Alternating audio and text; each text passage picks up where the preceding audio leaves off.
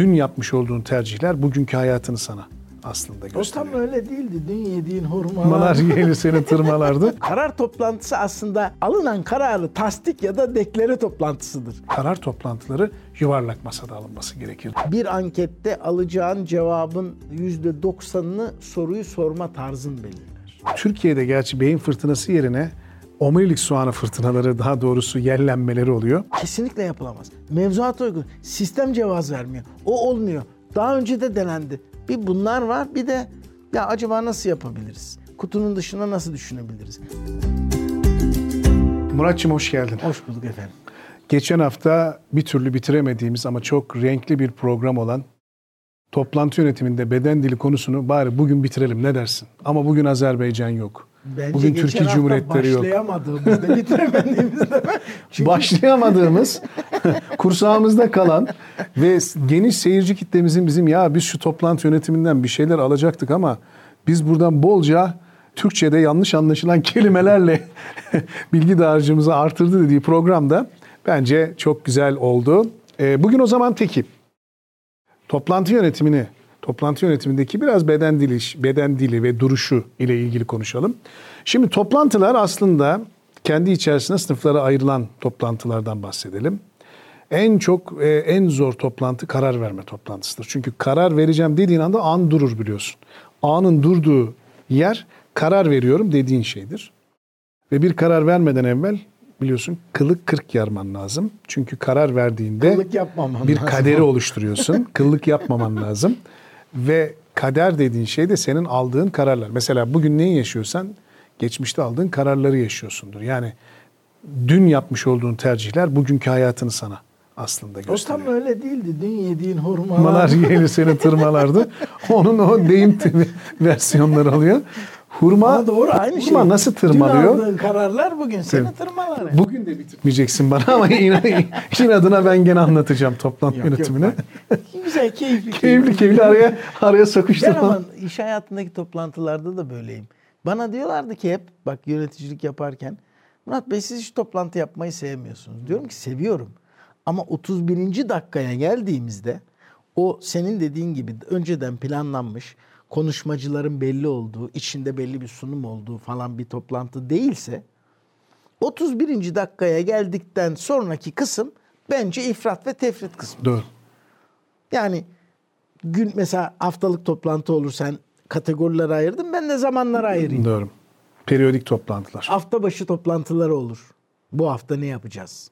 Hafta sonu cuma akşamı toplantıları olur. Ne yaptık? Haftaya ne yapacağız? Gibi. Hafta sonu nereye gideceğiz? Eskiden öyleydi. Ha, Yani, yani toplantılar şimdi nerede? toplantı tabii insanların konuşma ihtiyacı var ama toplantıda geldin hafta sonu çok güzel bir örnek verdin. Arkadaşlar bu hafta ne yaptık?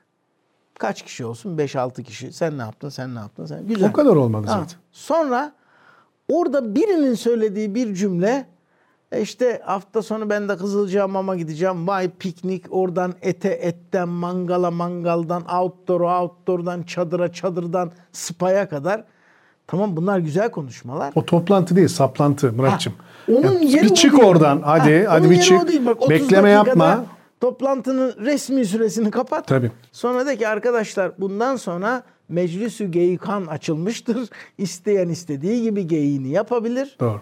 Ondan sonra kalmak isteyen olur. Devam etmek isteyen olur. Dışarıdan katılmak isteyen olur. Eyvallah. O biliyorsun şey hani kabul günü, çay saati kıvamında Evet, kadınların günleri gibi yani. Ha yani muayyer olmayanlardan bir şey. Ama 30 dakikadan sonra dediğim gibi ne olabilir? Demin ne dedim? Beyin fırtınası olur. Beyin fırtınasında bir kere beyin olursa zaten fırtına daha az olur. Bunun Dur bir- hemen beyin fırtınasına Gelme. geçme. Peki, karar tamam. toplantısındayız Peki, tamam. çünkü. Dedim ya karar anın durduğudur ve en önemli toplantılar Aklın karar andır diye, evet. Karar toplantıları genellikle dört kişiyle alınır. Moderatör hariç. Moderatörle beraber beş kişidir.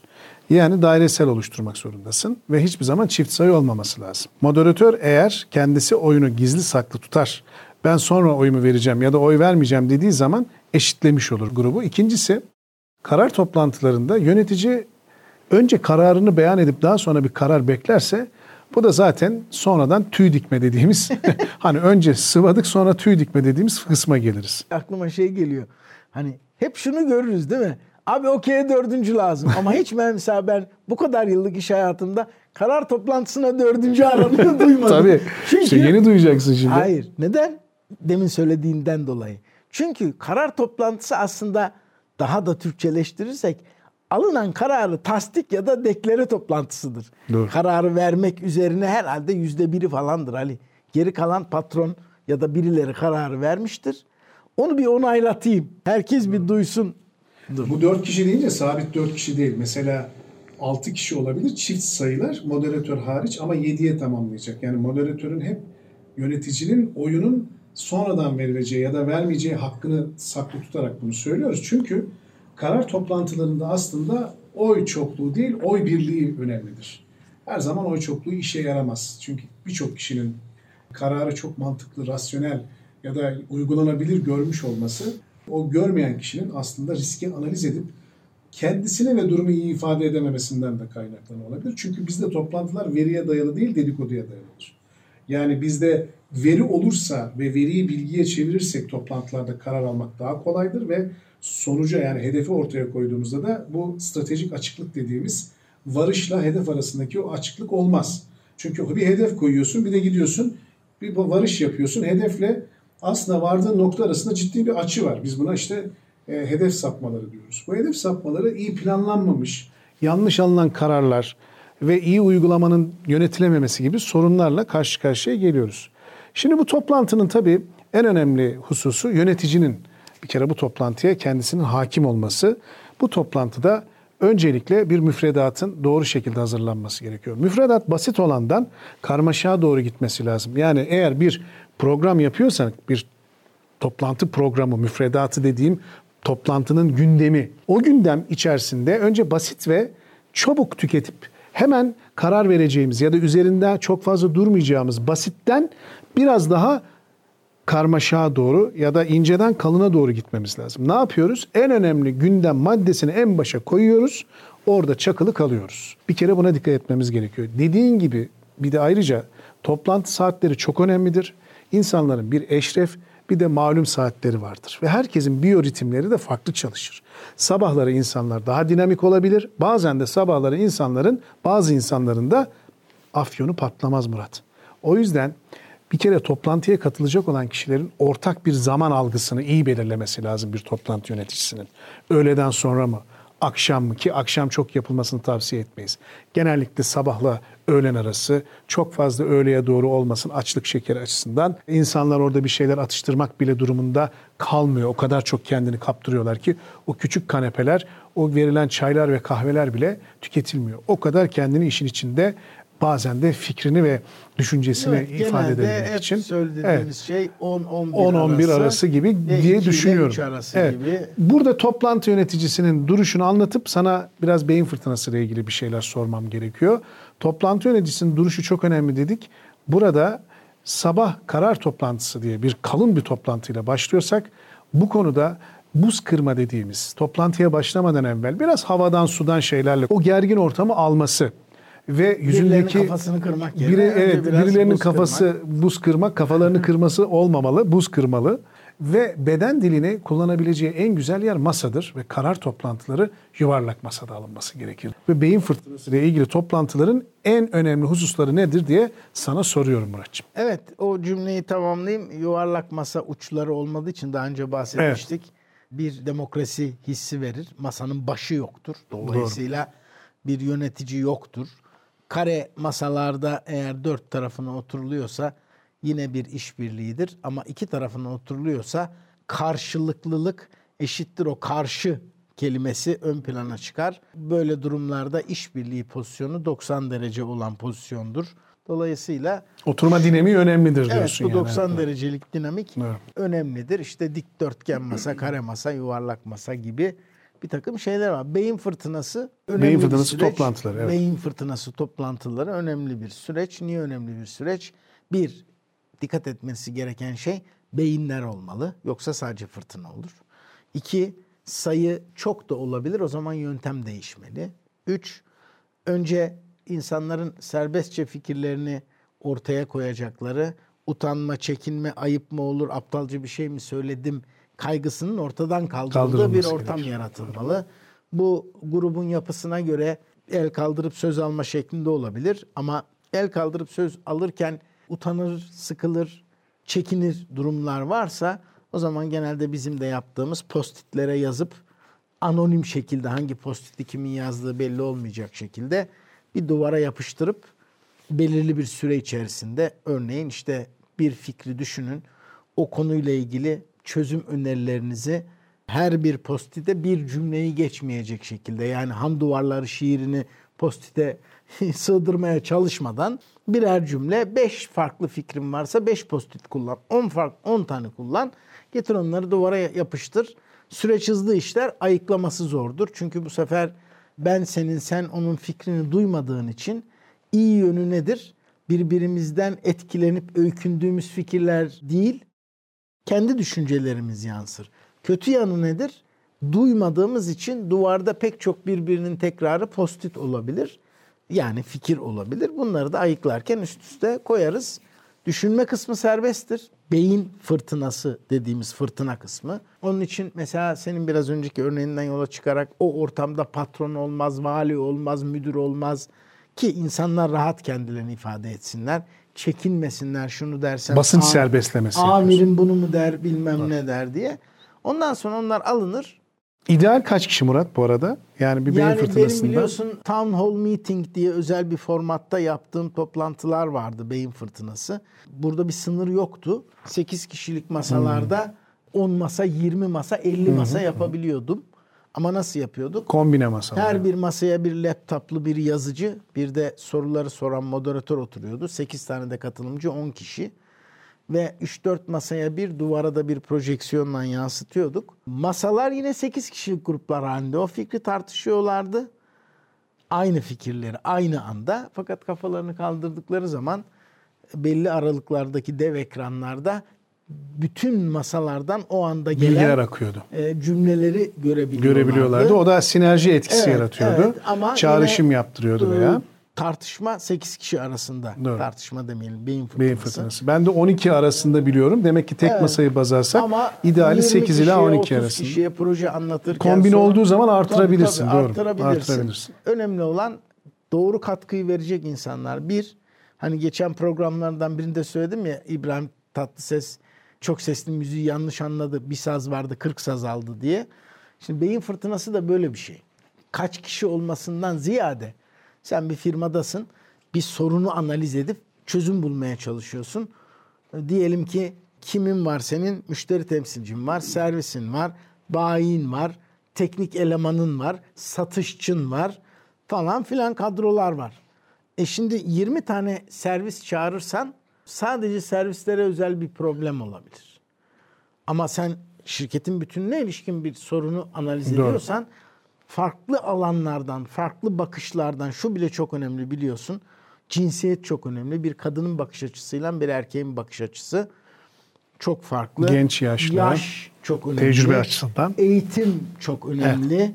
Ee, bu eğitim çok önemli derken çok okuyan daha iyi çözüm verir diye asla değil farklı kademelerin olaya bakışını görmek. O konu üzerinde önemli. çalışılan konu üzerinde eğitimli yani olması. 20 kişi ya da varsa, hiç eğitimli olmayan farklı bir bakış açısına sahip yani aslında konuyla ilgisi evet. olmayan bir kişiyi de getirip hani diyoruz ya biz normalde çemberin dışına çık ve bir bak. Hani uzmanların tartıştığı konuyu kendi hayatının içerisinde onu ilgilendiren o sonuçları yaşayan bir kişiyi de getirip oraya damdan düşen halinden. damdan düşün halinden anlar meselesi. Onu da getirebilirsin. Bir ters beyin fırtınası diye bir kavram var. Onu da açıklayalım istersen. Ters beyin fırtınası da şudur. Türkiye'de gerçi beyin fırtınası yerine omurilik soğanı fırtınaları daha doğrusu yerlenmeleri oluyor. Çünkü bu işi de çok iyi becerdiğimizi düşünmüyorum. Bir saat içerisinde 150-200 sabit yani süreyi sabitlediğin zaman 150-200 tane fikrin çıkarılması gerekir. O yüzden insanların bu konuda çok iyi o moda girmesi gerekiyor. Bunu yönetecek olan moderatörün onları çok iyi motive etmesi ve bir hareketle canlılık kazandırması çok önemli. Ortam çok önemli. İnsanlar mesela bunu daha çok hafta sonları ne yapıyorlar? Otellerde eskiden salgının olmadığı dönemlerde bir mesire yeri gibi böyle insanların kafasını rahatlatabileceği toplantılar yapılan yerler tercih ediliyordu. Yani öyle İnsan kaynakları bunlara zaten çok Ya önem verir. iki şey ekleyeyim hemen. Bir Tabii. deminki dediğim gibi mesela 20 kişi alacaksan yarı yarıya kadın erkek olmalı. Birkaç yaş grubundan olmalı. Yani diyelim ki 50-60 bandı, 40-50 bandı, 40-30 bandı gibi farklı eğitim altyapılarından olmalı. Eğer şirket Türkiye çapında bir şirketse mümkünse farklı coğrafi bölgelerden ne kadar Evet, farklılık farklılık o kadar iyi. zenginlik ve- İkincisi beyin fırtınasının işte bu fırtına kısmı yani fikirlerin toplanma kısmı dediğin gibi kişisel rahatlık isteyen bir şey. Dolayısıyla oturacaksın, kalkmayacaksın, konuşma, sesini çıkarma, gravat tak şeklinde olan bir şey, Olan bir değil. şey değil. Şortla gel, tişörtle gel, gel, çayını konuş. da al, kahveni de al, kuru pastanı da al, kalk, dolaş. İstiyorsan bahçeye çık, geri gel. Ama o bir saat içerisinde 20 katılımcı varsa Evet. senin hedefin 150 ise 160 diyelim. Demek ki her katılımcıdan 8 tane Sekiz fikir tane alman fikir gerekiyor. alman gerekiyor. Yani git, dolaş, gel, ne yapıyorsan yap, kahve iç. Ama o 8 fikri bir fikrin 8 türevini değil. 8 tane fikri, bakış açısını, farklı yaklaşımı kendine göre yap, getir, oraya koy ki ikinci aşamaya geçilsin. İkinci Bu aşamada ikinci aşamada zaten eleme aşaması oluyor. Birinci aşamada başta söylememiz gereken şey şuydu. Beyin fırtınalarında genellikle problemi önce tanımlıyorsun ya da bir proje varsa o projeyi çok kısa bir şekilde kapsam belirliyorsun. Bu kapsam dediğimiz şey ne, nerede, ne zaman, nasıl olacağı konusunda ya da bir probleme çözüm üretiyorsan o problemi çok iyi tanımlaman lazım. Hatta problem tanımlarıyla ilgili de ön beyin fırtınaları yapılır. Yani Kesinlikle. bu problemi nasıl tanımlamamız gerekir? sorun cümlesinin Cümlesinde- kendisi Evet. çözümün yarısı. Yarısıdır. Doğru. Sorunun tanımlanması değil bak. Cümlenin, Cümlenin kurgulanması. Yani sorun ne olsun? Bir firmada karlılığı arttırma sorunu olabilir. Tamam? Bunun cümleleştirilmiş hali Artırılmama sorun. Artırılma sorun olmaktan çıkıyor. artırma isteği, İsteği olsun. olsun, Tamam. Bunun tariflenmesi, tahtaya yazılması, anons edilmesi yani zararı nasıl azaltırız başka bir yere götürür. Karı nasıl arttırırız Artırabiliriz, başka, yere, götürür. Nasıl kâra geçebiliriz başka yere götürür. Karın önündeki engeller neler? bambaşka bir yere götürür. Şimdi Doğru. bunun için şunu söyleyeyim. Ben biliyorsun bir de yani uzun zamandır anket e, yapıyorum. Türkiye'de de çok büyük araştırmaların içinde yer aldım. Aynı mantıktır Ali. Bir ankette alacağın cevabın %90'ını soruyu sorma tarzın belirler. Bu bir. İki, anketin örneklem kitlesiyle biraz önce söylediğimiz toplantının katılımcı kitlesinin seçim mantığı aynıdır. Türkiye'yi temsil edeceksen NATS 226 bölgeden, belirli illerden, belirli demografik koşullardan, cinsiyetten, sayıdan, yaştan ve eğitimden insan profili vardır. TÜİK'te de vardır bu. O sayıyı aldığın zaman yaklaşık 30 bin, 26 bin tane anketle 82 milyonun rakamını tak diye verebilirsin. Doğru seçilmiş bir örneklem. Örneklem, doğru. Evet. Ama yapamıyorsan 82 milyonun 82 milyonuna da sorsan cevabı alamayabilirsin. Bir bu örneklem işte beyin fırtınasında da katılımcı. İki soruyu sorma tarzı. Yani mısınız bir soru tarzıdır. Değil misiniz? Doğrudan insanın aklını negatife götüren bir tarzdır. Negatif soru cümlesi, Evet. pozitif soru Evet. cümlesi Evet Ya yani nötr bir her bir e, sorunun içinde geçen her bir kelime aslında okuyanın zihnini yönlendirdiği için biraz mentalizm bu. Yönlendirdiği için gerçekten nötr, gerçekten iyi bir sonuç almak istiyorsan olabildiğince nötr bir cümle kurman gerekir. Bu seçimlerde geçen seçimlerde verdiğiniz partiye mi oy vereceksiniz? Bu seçimlerde kime oy vereceksiniz? İki tane farklı sorudur. Ya aynı kapıya çıkar ne var? İşte soru hayır öyle değildir. Bir soru şunu düşündürür. Geçen seçimde kime verdim? Onu düşündüğünüz anda aklınız şunu düşünür. Son dört senede bunlardan memnun muyum? Kime verdiyseniz önemli değil. İkinci de bu seçimde kime oy vereceksiniz? Tak hiçbir ön yargı bias olmadan bir cevap ister. Memnun musunuz? nelerden memnun değilsiniz? Nelerden memnun değilsiniz sorusu insanın şikayetlerini dile biraz. Nelerden yani nelerden memnunsunuz sorusu insanın beğenilerini getirir. Dolayısıyla sorunun soruluş tarzı cevabında alınışını Aynen belirler. Bu ankette de böyle beyin fırtınasında da öyle. Doğru. Projelerde mantıksal çerçeveyi kurmada da ya da bir proje içinde karşılaşabilecek risklerin ya da yaşanılan bir problemin çözüm önerileri de olmak üzere öncelikle bu beyin fırtınası e, önemli bir konu. E, Katılımcıların özellikleri önemli bir konu. Zaman önemli bir konu. O zaman içerisinde elde edilen fikirlerin niteliği ilk başta değil ama niceliği önemli. Daha sonra da bu ters beyin fırtınası dediğimiz beyin fırtınasında bu süreci kapatırız. İşte bir, bir buçuk saatlik bir süreç. Daha sonra deriz ki arkadaşlar işte 150-160 tane bir fikir üretildi. Bu fikirler doğru, yanlış, salak, sulak, saçma sapan hiç önemli değil. Biraz önce söylediğim gibi şimdi şöyle bir ters beyin fırtınası yapacağız.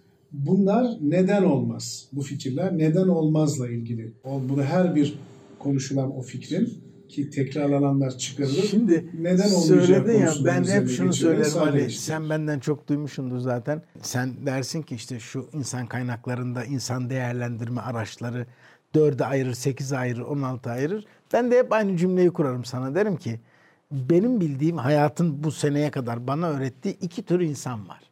Bir, herhangi bir şey söylediğinde sana nasıl yapılamayacağını anlatanlar. yani mazeret, bahane ve şey üretenler. iki nasıl yapabiliriz sorusunu sorarlar. Gerçekten söylüyorum. Hayatta ben bunun dışında üçüncü bir kategoride insan görmedim. Niye? Bir de hiçbir şey beyan etmeyip ne olacağını ne O, o olmayacağını. dünkü konuydu. Abi Onu kapattık dün. O neydi? Pasif iyiler. Pasif iyiler Yani. Benim sütlüye kimse karışmam. karışmam. Şimdi bir kesinlikle yapılamaz. Mevzuata uygun. Sistem cevaz vermiyor. O olmuyor. Daha önce de denendi. Bir bunlar var bir de ya acaba nasıl yapabiliriz? Kutunun dışına nasıl düşünebiliriz? Nasıl yenilik getirebiliriz diye söylenler. Şimdi dedin ya zaten bir düz beyin fırtınası Şimdi söyleyeceğim şimdi. bir de ters beyin Ters fırtınası var. fırtınası. Düzü yaparken zaten o, Onları o da kategori o kategoriyi de içine almış oluyor ve atlatmış oluyorsun. O yüzden çok güzel temas ettin. Yani onlar da biz de olmayacağını söylememiz lazımdı. Bize de bir beyin fırtınası Hacı abi diye talep ettiklerini hemen arkasından bunun arkadaş bir saat sonra merak etme sen olmazlıklardansın zaten. buraya alalım Optimistler, pesimistler Evet, diye. evet, aynen öyle. Yalnız şöyle bir şey de söylemekte fayda var. Bu toplantılarda aslında şeytanın avukatlığını hani yapacak ya da bu işlerin negatif tarafını gören kişilerin toplantıda sayısının az olması ama mutlaka olmasını tercih ederim. Yani bizim göremediğimiz şeyleri görebilme açısından eğer bunu tabii ki eğer bir kişiselleştirme ya da sabote etme gibi bir art niyeti yoksa tırnak içinde bu tür kişiler aslında hiç kimsenin göremediği şeyleri, riskleri. Çünkü, çünkü beyin onlar da öyle çalışıyor. Negatif. Yani Bundan çok biliyorsun negatif önce şablonluyuz ya ama onlar da o negatif şablon artık paradigma haline gelmiş. Yani o şablondan zihinsel tutum haline gelmiş. Her olayları oradan geçiriyor, süreçleri işletiyor ve dolayısıyla bir davranış modeli ortaya koyuyor. O negatif e, kişilerin de aslında çok yıllar önce toplantı- isim falan vermeyeceğim. Bir toplantıda birisi iki kere üst üste bu cümleyi kullandı. Ben dedi şeytanın avukatlığını yapıyorum kusura bakmayın dedi. Evet. İkincide bir daha deyince dedim ki isterseniz siz gidin müvekkiliniz gelsin biz daha iyi anlaşabiliriz kendisiyle dedim. Çok Dolayısıyla hani bir kere bir kere şimdi tam bir kere dedin zaten kelimeyi sevmem de yani şeytanın avukatı anladım. Niye? Dün filmi bile övdük ama öyle değil. İkinciyi söylediğin zaman bir de oradaki şey oluyor, tavır da evet, biraz böyle şey yaptığı yanlışa sertliğe kılıf olarak hani ben bunları böyle söylüyorum itiraz ediyorum ama hani benim de görevim falan. Siz gidin Siz müvekkiliniz gelsin çok güzel. Biz ondan daha Ne rahat yaptı? anlaşırız Müvekkil diye. mi çağır, çağıramıyoruz da nereden çağırsın? Yok bir şey Evet, yapmadı. müvekkil Hani yok ortada. Renk değişimiyle. Renk değişimine kapattı yani. Bazen müvekkilinin yerine de geçebiliyor bunlar yalnız. Şeytanlaşıyor biliyorlar. aslında müvekkil yok. İçi, Müvekkil içeride, içeride olan şeyler ve dolayısıyla biz onu dışarıda bir varlıkmış İç gibi güveysi algılıyoruz. olarak yaşadığı için. aynen. Damarlarımızda gezen o arzu, e, hiddet ve e, Şiddet 32 kısım birden. 32 kısım birden tahakküm etme gücü ve nefsini tatmin etme ihtiyacı demeyelim, ihtirası diyelim ona. Bunlar bizim aslında ontolojik olarak bir şeytan ortaya koymuyor ama deontolojik olarak yani davranışsal olarak Bunu birazdan Türkçe mealini anlatacağım. Deontoloji bir davranışın ahlaki olup olmadığını araştıran bir bilim dalı. Gerçekten bilim dalı. Loji oradan geliyor zaten. O yüzden biz bir davranışın ahlaki olup olmadığını nasıl anlarız? Bu ahlaki davranış sana göre davranış ahlakidir, bana göre değildir ama evrensel olarak ortak iyi dediğimiz kamu alanı içerisinde kabul ettiğimiz tüm iyiler ne olmalıdır ve bunlar bölgelere, coğrafyaya, kültüre göre değişiyorsa bu değişkenliğin daha sonra ileriki aşamada değiştiğinde toplumlara yarar mı zarar mı getirdiğini araştıran Bu bir saatlik Instagram programı konusu evet, olur. Ahlak kesinlikle, çünkü evet. uzun uzun anlatmak lazım. Eskimo'nun hayatını kurtardığında sana Evet. karısını ikram edince ahlaksız mı oluyor, ahlaklı mı oluyor? Neye göre, kime göre? Ahlak ve etik sınırları nedir, hangisi evrenseldir? Evet. Güzel bir konu. Bak diyorsun ki ben bazen aklıma konu gelmiyor. Sen yani tane ahlak felsefesi üzerine e, ben 8-10 program yapacağımızı düşünüyorum. E, Sokrat'tan alıp en sonunda Kant'ın felsefesine kadar getiririz yani sonuçta. getiririz de işte Kant Ee, dediğin zaman şekerli su anlaşılan bir ülkede felsefe yapınca sen Emmanuel Kant diyorsun.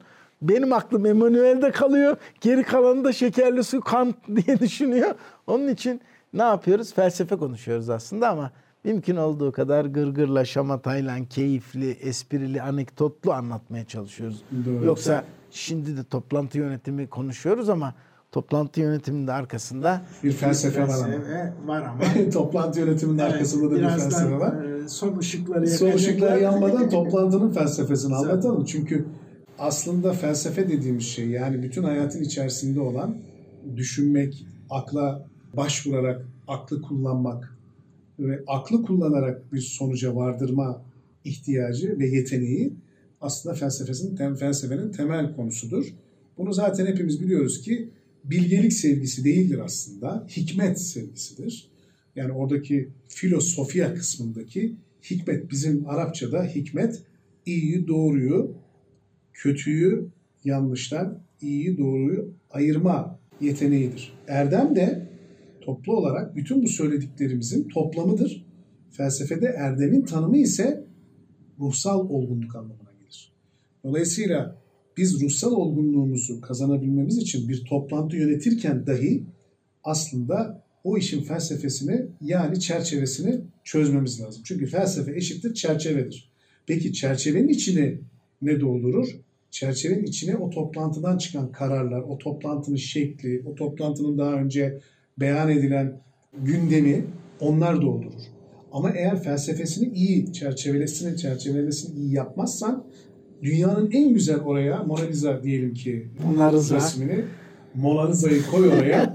o çerçeve lafını unutma. Unutmam. Paris'te Paris'te gittiğimizde Louvre Müzesi'nde Mona Lisa'yı gördüğümde ki geliyorsun sıra oluyorsun işte bir koymuşlar Leonardo da Vinci'nin Mona Lisa'sını herkes bakıyor geçiyor gidiyor. Ya bir baktım ki yani benim Mona Lisa kafamdaki imgelediğim Mona Lisa ile o Mona Lisa arasında dağlar kadar fark var. Hani ben de Mona Lisa biraz daha 16.09 e, modunda o küçücük bir şey böyle belki de çok uzak olmamakla beraber en azından 1,5-2 metrelik bir mesafeden hani dedim ki bu muymuş? Fakat dikkatimi çeken bir şey oldu. O Mona Lisa resminin fotoğraf demedim değil mi ben bu arada? Yok. resminin çerçevesi inanılmaz güzel. Kafaya taktım. Bu çerçeve orijinal mi değil mi? Yani 16. yüzyıldan mı geliyor yapılan tarih itibariyle? Yan sanayi. Yoksa yan sanayi mi? Arkadaş bunun cevabını alamadık. Yani kimse orada o Louvre Müzesi'ndeki yetkililer zaten hiç ilgilenmiyorlar. Ve soruyu da zaten çok muhatap almadılar. Senin zaten Türk olduğunu anladıkları için hani bir kere Fransızca konuşman lazım. Yanımızda bu işle ilgili çok iyi bir yeğenimiz var. Burcu Fransızca konuşuyor. Fransa'da zaten eğitim görüyor. Ona rağmen cevabı veremediler. O yüzden diyorum ki Murat, dünyanın en iyi işini yapsan da, dünyanın en iyi çıktısını elde etsen de, eğer o çıktıdan kastın tanımlanmış bir standart anlamında söylüyorum. Yani standartları belirleyip o çıktı o standartlara uygunsa bu en iyi çıktı olarak o gün sen tanımlayabilirsin. Eğer çerçevelemeyi yani neden bunu yaptığını ve ne maksatla yaptığını, manasını, maksadını, menadını diyelim Arapçada eğer ortaya koyamazsan topluluklara o çıktılar kullanılmaz paçavra olur. O yüzden tabii ki Mona Lisa'yı Paçavra demek değil haddim ama belki resimden anlamıyorum ama hakikaten o Mona Lisa'yı Mona Lisa yapan benim gözümde, benim kendi gözümde sanattan çok anlayan bir kişi daha çok e, resimden diyelim. Tiyatroyla ilgili biliyorsunuz zaten tiyatroda oyunculuk da yapıyorum. Ama o resmi bence o çerçeve biraz daha gösteriyordu ama o çerçevede olmasa ya bu mudur Mona Lisa dediğinde orada kalacaktı. Sonradan takılınca evet ya bu çerçeve Pantolonu gösteren ütüdüre göre. Şimdi Evet. şöyle bir yerdesin. Ben onun için demin araya girmeye çalıştım. Normal bir toplumda insanlar kitap alırlar. İkinciyi okur, üçüncüyü, beşinciyi, onuncuyu okur. 20 olur, 30 olur ya bir sandık alayım içine koyayım der. 50 olur, 60 olur zamanla. Atamadıkları olur, atar ayıklar bilmem ne olur. Sonra o evdeki kitaplar için bir kütüphane yaptırmaya karar verir. İhtiyaç böyle ilerler. Bizde olay şöyle. Bizde ceviz ya da maun kahverengi bir kütüphane yaptırılır. Sonra bizim raflar 30 santim yüksek, 1.20 buna göre ansiklopedi ve kitap getir denir. Biz bunu çok yaşadık biliyorsunuz. Sonra da oymaz oluyor. Evet, ansiklopediyi efendim cildi şu renk olsun diye kitap sipariş edilir. Çünkü kütüphane vardır onu dolu göstermektir. Şimdi sen böyle bir toplumda diyorsun ki çerçeve olsun ama içinde de anlamlı bir şey olsun. Senin Mona Lisa'nın varsa dünyanın en güzel çerçevelerini yaptırabilirsin. Ama dünyanın en iyi çerçevecisi sendeyse bu içini doldurabileceğin anlamına gelmiyor. Çünkü hani öz, içerik e, orada önemli. E, Her yerde bunu söylemiyor muyuz? Dolayısıyla toplantılarda da dediğin gibi çerçeveyi çizmek önemli. Yani bu toplantıyı neden de yapıyoruz? Amacımız Ne ne? Nereye varmaya çalışıyoruz? Önemli. Bize İstersen sağlayacağı faydalar nelerdir? Bu işin biraz da işte ne ve neden sorularının felsefesini önce o moderatör anlatmalı. Daha sonra toplantıya başlamalı. Eğer bu toplantı bir karar verme toplantısı, bir proje başlangıcı yapılacaksa, bir projenin temeli atılıyorsa felsefesi, çerçevesi anlamında söyledim.